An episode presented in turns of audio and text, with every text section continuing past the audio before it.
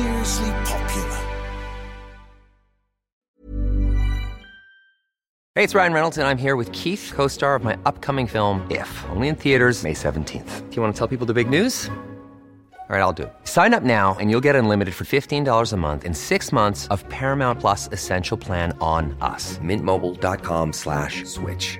Upfront payment of $45 equivalent to $15 per month. Unlimited over 40 gigabytes per month. Face lower speeds. Videos at 480p. Active Mint customers by 531.24 get 6 months of Paramount Plus Essential Plan. Auto renews after 6 months. Offer ends May 31st, 2024. Separate Paramount Plus registration required. Terms and conditions apply if rated PG. I'm Sandra, and I'm just the professional your small business was looking for. But you didn't hire me, because you didn't use LinkedIn Jobs. LinkedIn has professionals you can't find anywhere else, including those who aren't actively looking for a new job, but might be open to the perfect role, like me. In a given month, over 70% of LinkedIn users don't visit other leading job sites. So if you're not looking on LinkedIn, you'll miss out on great candidates, like Sandra. Start hiring professionals like a professional. Post your free job on linkedin.com/people today.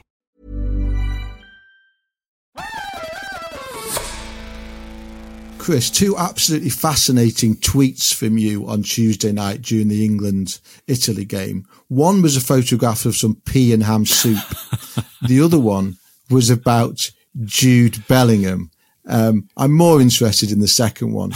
You described Bellingham as playing a different game to everybody else. It's up to you whether you want to talk about the soup or not. No, I don't mind talking about the soup. I love pea and ham soup.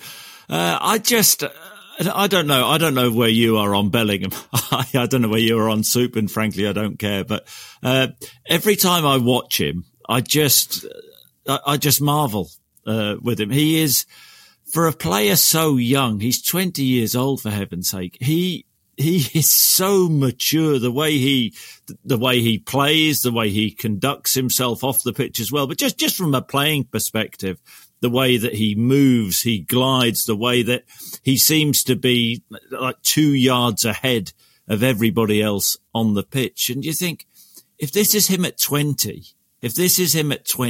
what on earth is he going to be? What type of player is he going to be at 25? I'm so impressed with him. You do have to remind yourself that he is only 20 years old. Now, in the pages of the Daily Mail and on Daily Mail, Mail Online and our other digital platforms today, we have a snippet from a scouting report that a Premier League club wrote about Bellingham back in the day when he was 16. This club actually didn't go on to sign him, but this was when he was playing for Birmingham against Portsmouth in a League Cup game, and he was described as having a fantastic mentality, intelligence in terms of finding space, makes plenty of runs away from the ball, doesn't give it away, huge potential, only 16, sign him, develop him, send him on loan. In 18 months, he will play for our first team. If you were that scout who'd written that report and your club didn't sign him, as I'm told that club didn't, you'd be pretty frustrated. But that's the level that he was at when he was 16. He's 4 years on from that now.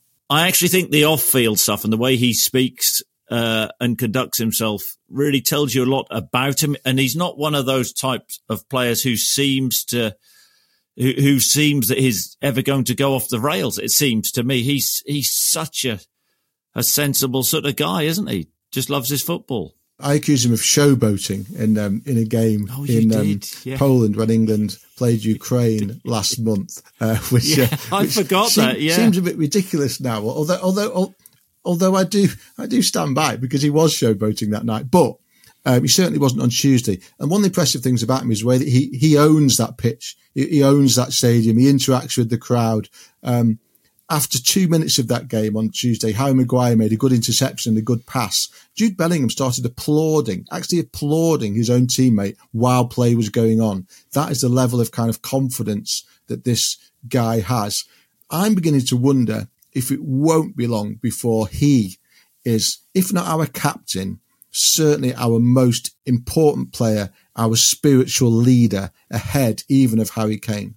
There's just a presence about Bellingham that I think sometimes you actually have to be in the stadium to see it and to see the effect and the ripple effect that it has through the team. There's a presence about Bellingham, an authority about Bellingham. I tell you what, I did think one thing when I was leaving Wembley on Tuesday. England had been terrific against Italy, but as I was walking along Wembley Way to the tube. I did just think to myself, if only Dan Burn had been playing.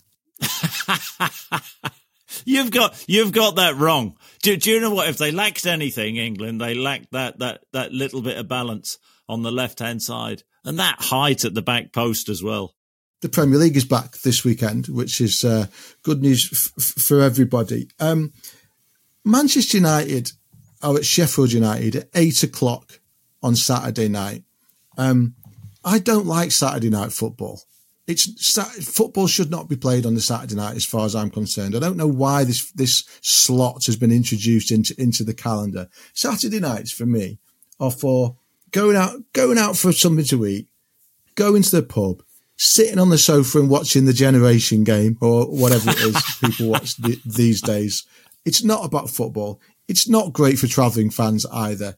8:00 kickoff Saturday night for me, in the bin. I'm sorry, but some people like it. But some people, you know, it's the time when they have a break at the weekend. You know, they work all week, Monday to Friday, have to concentrate on the jobs. Saturday's a day of release. So some people enjoy the football on a Saturday night, don't they? So just because you're a misery and don't like it. I take your point about the travelling away fans. That's has to be awkward for them, but some people like the Saturday night football. Arsenal go to Chelsea. Arsenal have just beaten Manchester City. Can they go to Chelsea and back that up with another one? Oh, so Arsenal's record at Chelsea in the last, I think, 3 seasons has been excellent. I think if you go back sort of through their history and their record at Stamford Bridge, I don't think that it's been that. I don't know whether it's been that good, but the last 3 seasons they've sort of gone there and done a job. I think that not they need to back it up. I think the Manchester City result stands alone, but I think that would have given the group a great deal of confidence. We've spoken about that game, that result, the importance of it, albeit it wasn't Arsenal at their free-flowing best. They did it another way. But you know, it just means that the Arsenal are title contenders, and if they go and beat a Chelsea team who are improving now, then I think that would be another big statement for them. I think it would. Now, quite big news out of Arsenal today. Aaron Ramsdale and David Raya, we know, are in competition for the goalkeeping spot at Arsenal. You and I have had a bit of back and forth over that so far this season. It's 4-4, by the way. Now, 4 appearances for Ramsdale in the league, 4 appearances for Raya. Obviously, that will tip Raya's way on Saturday. If he starts. Which you will. Now, Ramsdale spoke to us in the media interview area after the England game, and those quotes have been released and published today at lunchtime. And they're interesting because Ramsdale stood there and spoke for a long time. And one of the things he said was he did admit, and I'm just looking at this transcript here, he admits that he is suffering and hurting for not playing.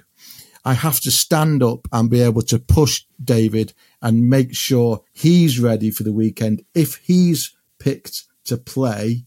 But he makes it clear that he is unhappy. He's hurting at not playing for Arsenal at the moment. Yeah. Do you know what? I have so much admiration for Aaron Ramsdale, the way that he's conducted himself. And the way he speaks, I think that he's brutally honest. You know, seeing his quotes, it's all about, you know, people asking him about England and he's talking about, well, I need to get back into the Arsenal team first and foremost. That's what I need to do.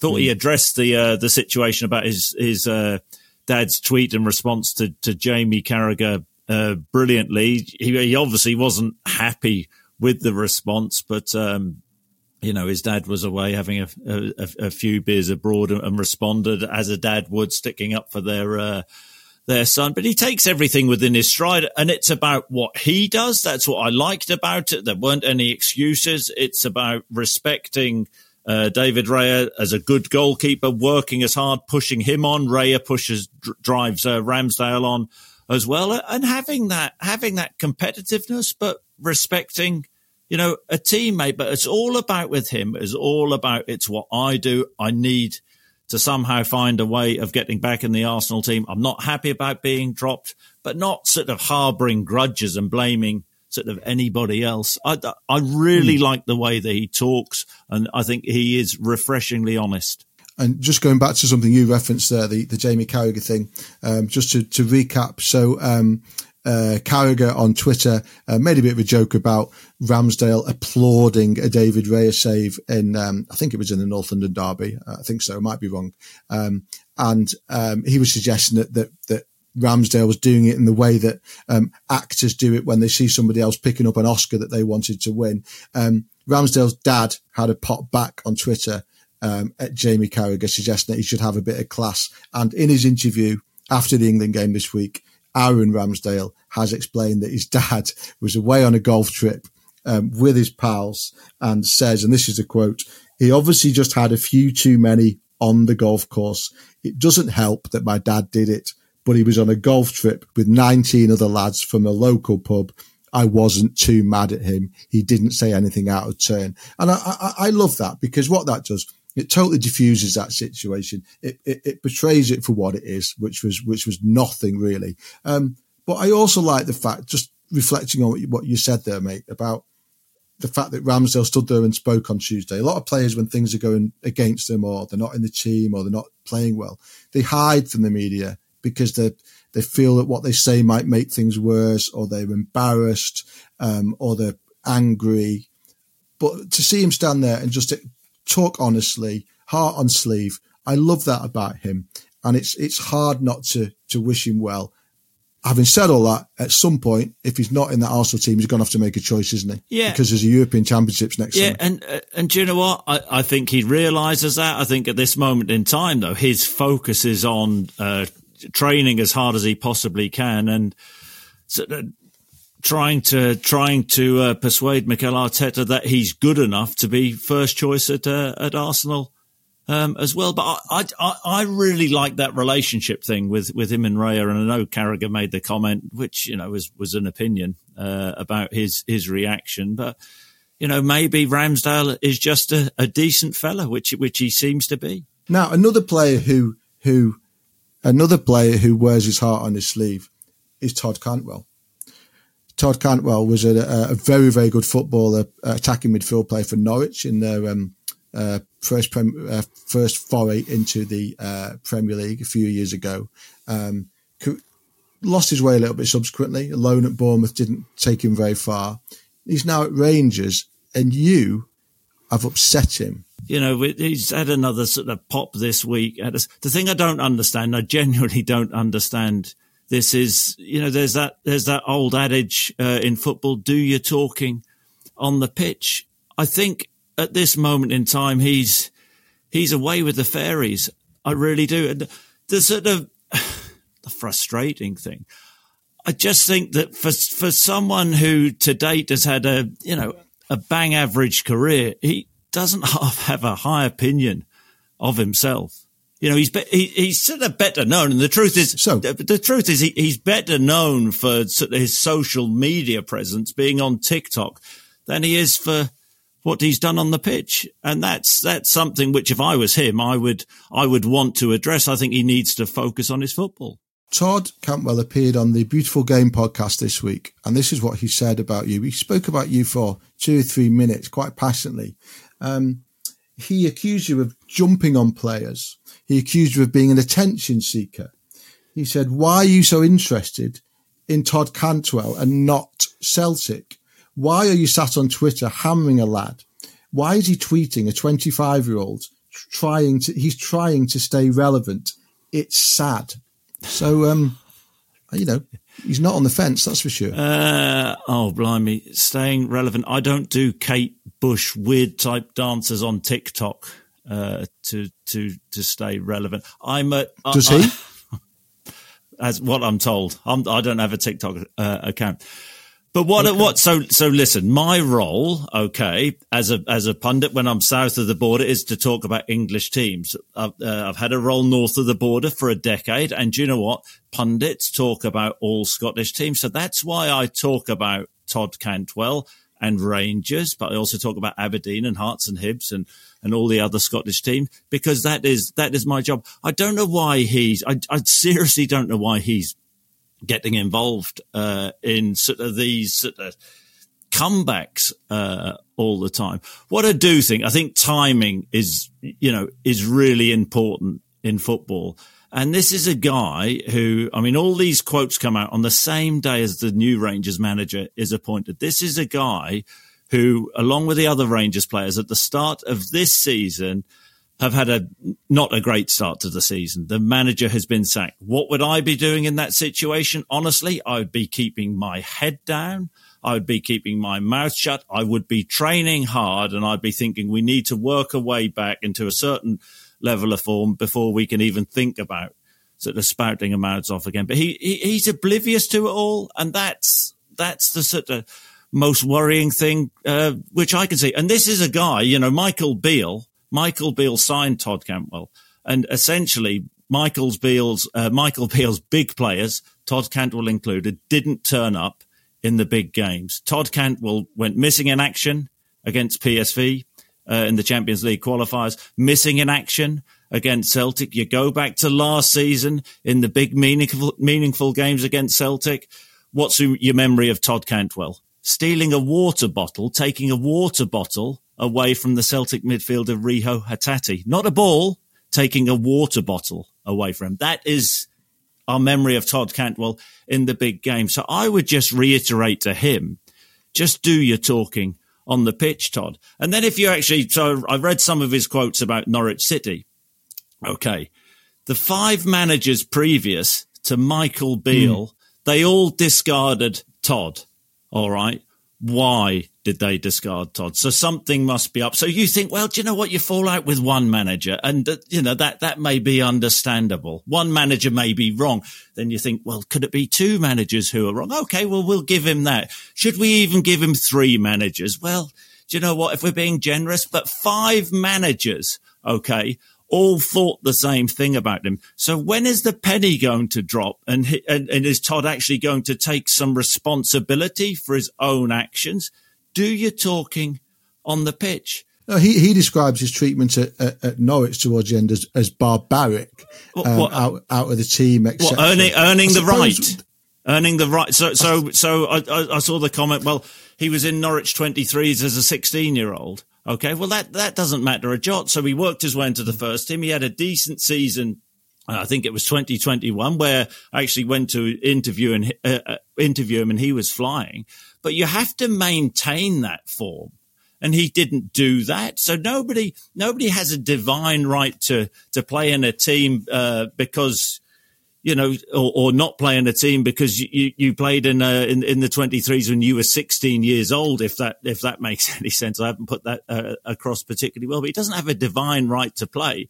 All these managers would have picked a fit and firing Todd Cantwell if he was playing well enough. So, you know, I'll just put it, you know, are they all wrong? Why is Todd always the victim in these circumstances? Just a little bit of self-reflection, and then some of the other stuff, which sort of sums him up. And maybe I'm being, you know, slightly unfair. He had that comment, after all I'd done for Norwich City. Well, you know, he was okay for the club. I mean, that was pretty baffling. The fact that he talks about himself in the third person tells you enough, you know, what you want to know about. I mean, who does that? I don't know whether you do that. And then the Bayern Munich thing. Bayern Munich nearly signed me. Well, I nearly flew to the moon. Ian Lederman does not talk about himself in the first person. I will say that for right away. But I think one of the things that has clearly irritated Todd is that when he was at Norwich and his star was in the ascendancy, he was flying high. You went to interview him for Mail Online and the Daily Mail, and obviously said lots of nice things to him, and then wrote not lots of nice things about him.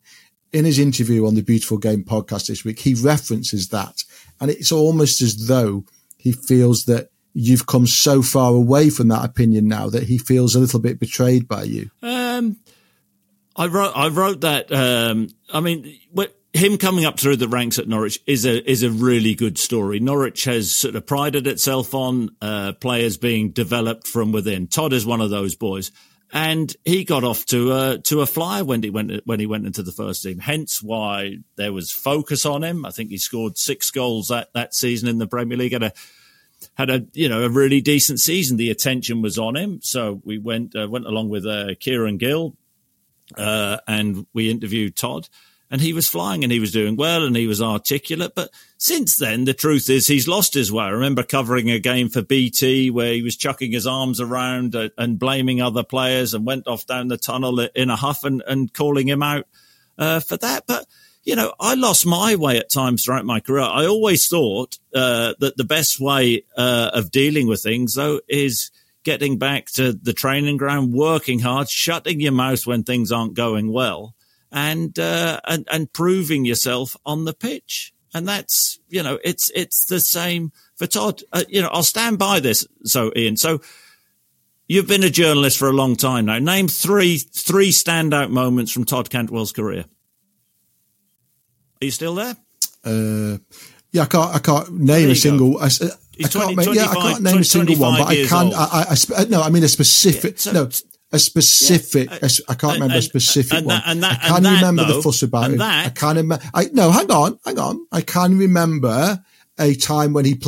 play consistently well for Norwich when he was getting rave reviews. So let's not pretend that he hasn't had a time when he played well, because he did have a time when he played well. What I want to ask you before we finish quickly is, he's 25 now, as you say. Is there a way back to the very top level for Todd Cantwell or not? Is there a way? I think... Short answer. Well, there's always a way. There's always a way back. But I think that his... I'm not sure that football is his biggest focus, or he focuses enough on football. And a little bit like, he should learn from what's happened to Michael Beale. Okay, the Rangers fans eventually saw through Michael Beale. And the same thing could happen to Todd Cantwell if he doesn't start performing on the pitch. He's been part in the last however months he's been at Rangers, whatever anybody wants to say, he has been part of teams in the big moments where he just hasn't performed. And that's it. Michael Beale ended up losing his job because of it, and people will see through Todd.